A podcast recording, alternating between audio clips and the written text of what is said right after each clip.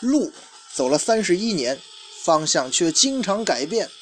头发不再全是黑色，内心却仍是匆匆那年。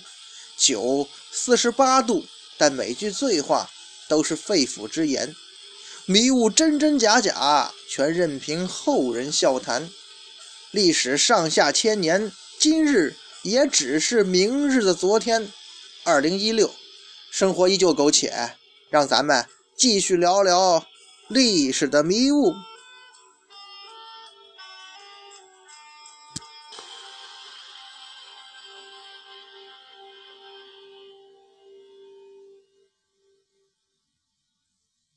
一壶浊酒论古今，笑谈历史风云。各位好，欢迎收听《历史的迷雾》，我是主播君南。漫谈三国人物，今天接着聊聊刘备。上一回啊，咱们说到曹操南下荆州，刘琮啊投降了，刘备呢就跑啊。按照咱们前面的分析呀，刘备当时呢可以说制定了比较详细的逃跑计划，而且按照他的计划呢。他应该是可以先曹操一步到达荆州这个粮草和战略重地江陵。然而刘备啊，再一次低估了老对手曹操的速度啊！曹操一听说刘备有意到江陵，哈，马上派出自己最最精锐的五千骑兵，其中就包括这个三国时期著名的特种部队，让人闻风丧胆的虎豹骑。他们放下辎重，日夜兼程，一日三百里就杀向江陵啊！在当阳地界追上刘备的队伍。这里头吧，就不得不提提这个虎豹骑。根据《三国志》的记载啊，曹操是有这么一支精锐骑兵的啊。就说呀，因为这个战斗力极强，作战的时候像虎豹一样勇猛，因而得名。虽然说史书记载不多，《三国志》呢，只是在《武帝纪》和这个诸曹侯。曹传中啊，诸夏侯曹传哈，他们中有过记载。但是呢，咱们说啊，曹操的这支精锐部队啊，那是有依据的。根据《三国志·裴松之的注记载啊，魏书说呀：“纯所督虎豹骑，皆天下骁锐，或从百人将捕之。”从这句话咱们可以看出啊，这支部队成员那起码是百里挑一啊。夸张一点讲啊，在普通部队中可以担任将领的人。当然，担任军官的到这虎豹级特种部队，只能做一名普通士兵。咱们可以想象一下，这个战斗力那是三国部队当中也是顶尖的呀。在部队的统帅曹纯呢，呃，死了之后啊，在选新统领的时候啊，曹操说了句什么呢？“纯之笔，何可复得？吾不独独不中都耶？”什么意思呀？就是说曹纯这个人呢，既然没了。那在这种情况下，还是让我曹操本人来统帅吧。他亲自当了这虎豹骑的统领，可见曹操对这支部队的指挥权是很在意的。因为啊，这可是他精锐之中的精锐。这次带领追击刘备的将领啊，正是这位曹纯。曹纯这个人呢，在《三国演义》当中啊，基本没什么戏份啊，甚至提都很少提。但是在历史上，他可是曹操非常重要的将领。屡立战功，后来呢被加封为这个高陵亭侯，死后呢谥曰威侯。《三国志·曹纯传》的历史是这么写的啊：从征荆州，追刘备于长坂，获其二女辎重，收其散卒，进降江陵，从还桥。简单来讲呢，刘备的那些小杂兵啊，根本没抵挡住曹纯率领的特种部队。哎，这虎豹骑如羊入羊群呢，这个虎。虎入羊群啊！刘备的结果只能是再次抛妻弃子，仓皇逃命，两个女儿被俘。赵云呢，拼死救护，救回甘夫人和他那位独苗阿斗。长坂坡可以说是赵云这个人的人生的高光点啊。同样呢，也是张飞的高光点。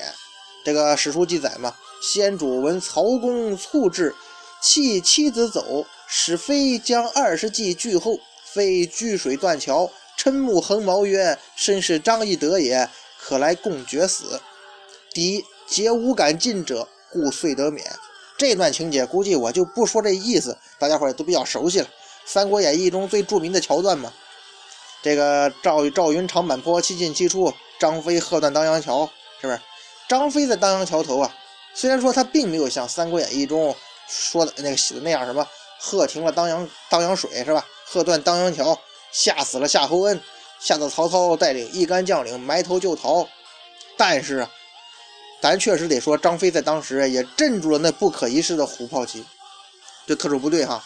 当然了，咱们说啊，一个人的力量那是有限的，咱们这儿呢也不要过分夸大张飞的个人力量，否则这历史不又成了英雄传奇小说了？其实啊，咱们想象一下啊，之所以这虎豹骑到这个时候并没有继续追击刘备，最主要原因呢，这也不是他们的主攻方向。曹操的军令啊，应该是占领江陵。刘备的逃命能力，咱们前面讲过好几次，那是天下共知的。一旦说你偏离军令的方向，结果呢，没抓住刘备，反而呢，让刘备的另一支军队占领了这个军军事战略要地江陵的话，那这罪过可就大了，是不是？所以这支部队啊，就刘曹操这支部队，他们主要的目的啊是继续南下，成功占领战略要地江陵。所以他们看刘备已经过河了，也就不再追赶，而是呢，直奔江陵而去了。这应该是这个张飞呀。能够把这个曹军那个喝止的一个重要原因吧。那么咱们再回头说说刘备这主力啊，那你这个被人在当当阳长坂坡杀成这样，你主力部队去哪儿了呀？其实主力部队咱们前面讲过，主要是被关羽他们他带领着走水路。那这时候就这段时间，关羽在干嘛呀？你按说从汉水顺流而下是吧？速度应该很快呀。你怎么会跟那龟速行军的刘备军同时到达汉军呢？《三国志·先主传》记载啊，先主挟驱汉军，与语传会得纪免。按照这句话，好像觉得是好像这个正好是刘备跟关羽啊都到了，不约而同是吧？相同速度来到，刘备逃命斜插到汉津，误打误撞碰上经过这里的关羽船队，但是。就像咱们前面不断重复的一句话呀，任何偶然的事情背后往往都有必然的原因呢。从正常逻辑来讲，哈，这种事情是不会发生的。那关羽这一路到底发生了什么？史书上没有记载，咱们也不得而知。所以呢，只能是大胆猜测一下。那就像咱们前面说的啊，刘备也能想到水路，曹操呢，人家就傻呀。所以曹操一定是在陆路上以最快的速度追击了刘备，就像咱们这个长坂坡这个情况是吧？同样呢，他也肯定在水路给关羽制造一点麻烦。刘备玩了一手是明修栈道，暗度陈仓啊。结果呢，曹操是对栈道和陈仓都做了准备，让这刘备是无机可乘啊。要不然关羽部队可能就早已到达江陵了吧。《三国志·文聘传》《徐晃传》《乐进传》都记载了他们在汉水的汉军一带发生过激烈战斗。当然了，这些战斗的时间呢是不可考了，也可能是发生在赤壁之战以后。但是这并不重要啊，起码呢，关羽在路上呢一定也是发生战斗了。曹操派虎豹骑南下的时候呢，特意叫上文聘，那让这文聘是荆州本地的降将啊，他可以利用自己的优势调动荆州的军队。时间仓促嘛，你无法大规模对着关羽部队展开进攻，但是呢，沿途进行骚扰阻击那是没问题的。比方说铁索封疆啊，简单又实用嘛。而且呢，曹操水军也已经应该从汉水南下了，而且呢，应该是跃进率领，他的先头部队应该跟关羽发生过接触，发生过战斗啊。总之吧，种种因素让关羽的军队被牵绊住了。还好，这些人啊。都是刘备这边培养多年的主力啊，关羽军队战斗力是比较强的，损失并不大。但是呢，最重要的那个时间呢，给耽误了。关羽一看耽误这么多时间，认为啊，占领江陵的时机已经失去了，于是展开 B 计划，在汉军一带等待刘备。那位说了，为什么会说到 B 计划呢？其实你想，刘备这个人，他一生遇险无数啊，但是都化险为夷。以至于呢，可能有人会称他为刘跑跑哈，认为啊，刘备最大的本事就是逃命。其实啊，一个人能逃命一次两次，也许是运气吧，但是他每次都能逃命，那可就不是运气了。这应该是刘备这个人呢，他凡事都很留心，给自己留后路这种作风分不开的。刘备原来的计划是想占领江陵作为根据地，但是他也应该考虑到，这就是应急方案嘛。万一如果你占不了江陵，你的后路呢？往南是长江，往东是汉水。刘备如果在这个时候没有水军接应的话，那不就是死路一条吗？所以这应该就是刘备他们制定的 B 计划。所以呢，综上所述，刘备跟关羽在这个汉津这个地方应该不是偶遇，而是之前特意的安排。就是说，如果双方作战都不利，就约定在这地方会合。去江陵的 A 计划失败了，就马上改成 B 计划，东行去夏口跟刘琦会合。当然，到《三国演义》里头，这成诸葛亮的妙计了。诸葛亮料到刘备肯定是到不了江陵，带着老百姓走得慢吗？肯定会到汉津，于是派关羽带兵马上岸接应，而后自己又带战船过来，刚好刘备、关羽、刘琦等会合，一起前往夏口。这样呢？既圆了逻辑，也凸显出这主人公诸葛亮的神机妙算嘛。这时候呢，就不得不提一下这公子刘琦了。哎，刘琦他一生啊，怎么讲，简直就是个悲剧。这刘琦吧，按身份明明是那刘表的嫡长子，并且原来吧还一直挺受刘表喜爱的。可是啊，由于种种原因，刘表的后期蔡氏啊，包括蔡瑁、张允呐，以及他的弟弟刘琮这些人呢，结成一个联盟了。不停地在刘表面前呢重伤这刘琦，使得在刘表心中啊，刘琦的地位是慢慢下降，逐渐远离了继承人的角色。刘琦知道啊自己会被这蔡瑁陷害，故此呢特意找诸葛亮请教救命之计。这里需要强调一点，这时候诸葛亮已经是刘备的部属了。诸葛亮呢他是怕被卷入这这个嫡庶之争啊，因此不想多说。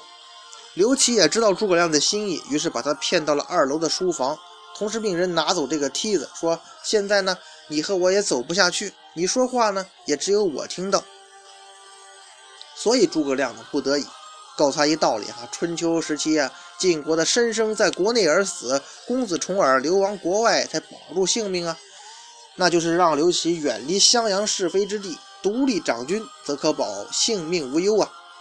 建安十三年（公元208年），江夏太守黄祖战死了。刘琦呢，立刻自告奋勇，要求担任这个江夏太守，成功逃过了后母和蔡瑁等人的陷害，并且呢，为他日逃亡的刘备建立了一个避战之所。同年，刘表病重，刘琦归看父病。这个蔡瑁、张允呢，恐怕这个他与刘表相见，触动父子情，刘表可能会立刘琦为继承人，于是对刘琦说呀。将军委派你镇守江夏，责任十分重大。如今你擅离职守，你父亲见到你一定会生气，伤害亲人的感情，增重他的病势，那不是孝顺之道啊！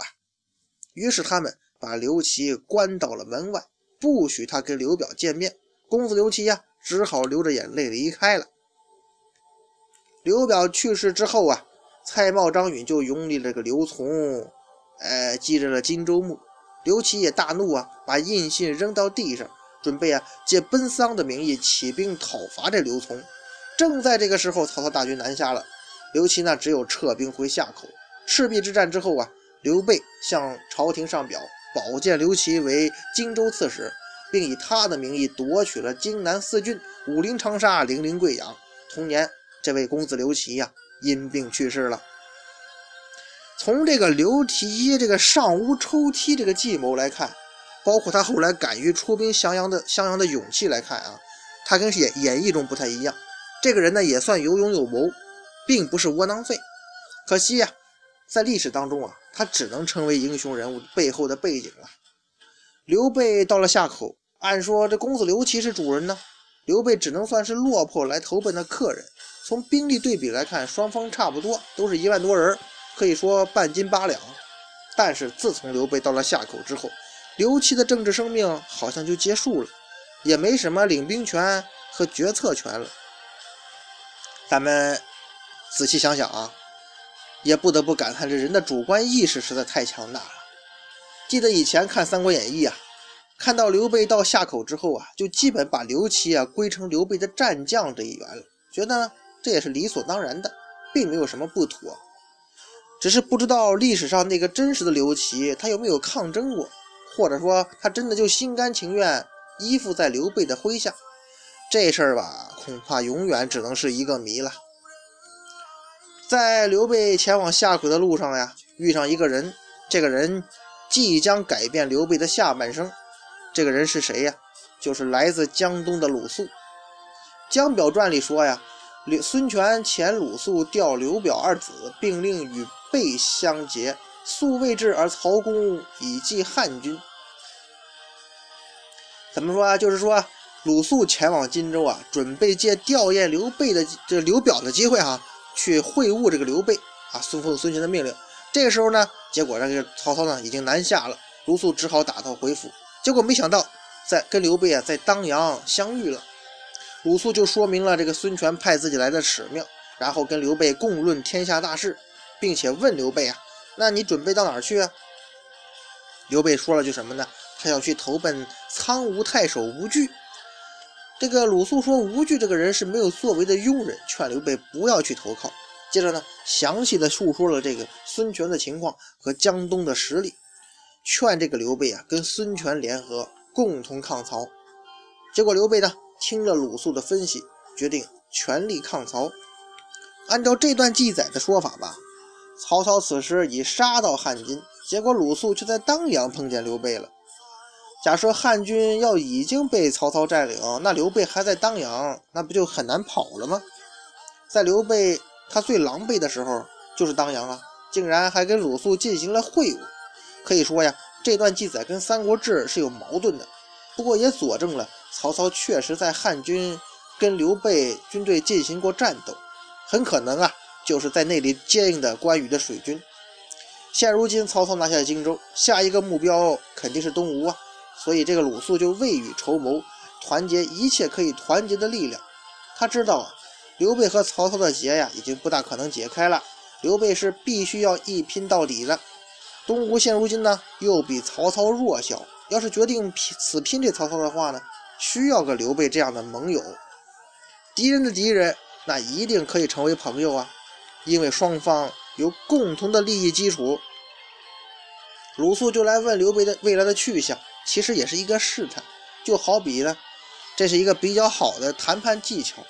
双方要结盟，意味着大家伙要合作，那就必须要谈判呢，谈好利益分成才能较好的合作，不是？但一般来说吧，有强烈合作愿望的一方啊，在这时候必然陷入被动，将来的利益呢，它的分成也很难提高。所以刘备的回答呢，什么投奔苍梧太守吴惧，咱现在可以肯定他就是在瞎扯。刘备之前在隆中对跟诸葛亮对未来的规划当中啊，从来都没有说那个偏远的吴惧所在的胶州。刘备说这话也是谈判的高手啊，他丝毫没有说自己也想结吴东结盟这个东吴。咱说刘备是什么人呢？连曹操、袁绍这样的人他都不愿意投靠，怎么可能愿意这依附这吴惧这样的无能之辈啊？更何况刘备一生哎都没有去过。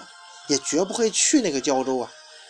胶州在哪儿啊？就现在广西的苍梧县，哎，差不多也就是古代苍梧的那个所在地吧。在三国的时候，那可是非常偏远荒凉的地方了。其实今天也属于偏远地区嘛。刘备这边铁了心要装这个十三，是吧？鲁肃也没办法，只能说明来意。刘备呢，马上表示一拍即合。刘备也派诸葛亮前往东吴面见孙权。双方共商抗曹大计，于是呢，终于轮到诸葛亮出场了。在《三国演义》里头啊，诸葛亮已经烧了两把火的这个时候啊，正准备烧第三把火。但是《三国志·先主传》的诸葛亮呢，到现在才出场。哎，就是在真实历史上，这时候他才真正走上前台。实际上，前面这两把火呀，一把是人刘备放的，另一把是作者给杜撰的。也只有最后这把火呀，跟他有点关系，跟诸葛亮啊，当然了，仅仅是有关系而已。历史上把诸葛亮这次江东之行，那政治意义拔得很高啊。《三国演义》还留下这个舌战群儒的传奇。其实啊，咱们要是从历史真实来看哈，诸葛亮这次谈判呢，算不得很成功，因为啊，合作的基调在鲁肃见到刘备的时候，那个会晤啊，已经基本达成了。诸葛亮此去的目的呢，主要是谈合作条件，但最后结果实际上并不令人满意。这个呢，咱们到讲诸葛亮的时候呢，再详细分析。反正最后的结果呢，大家伙也知道，就是孙刘结成了军事同盟，共同抗拒曹操。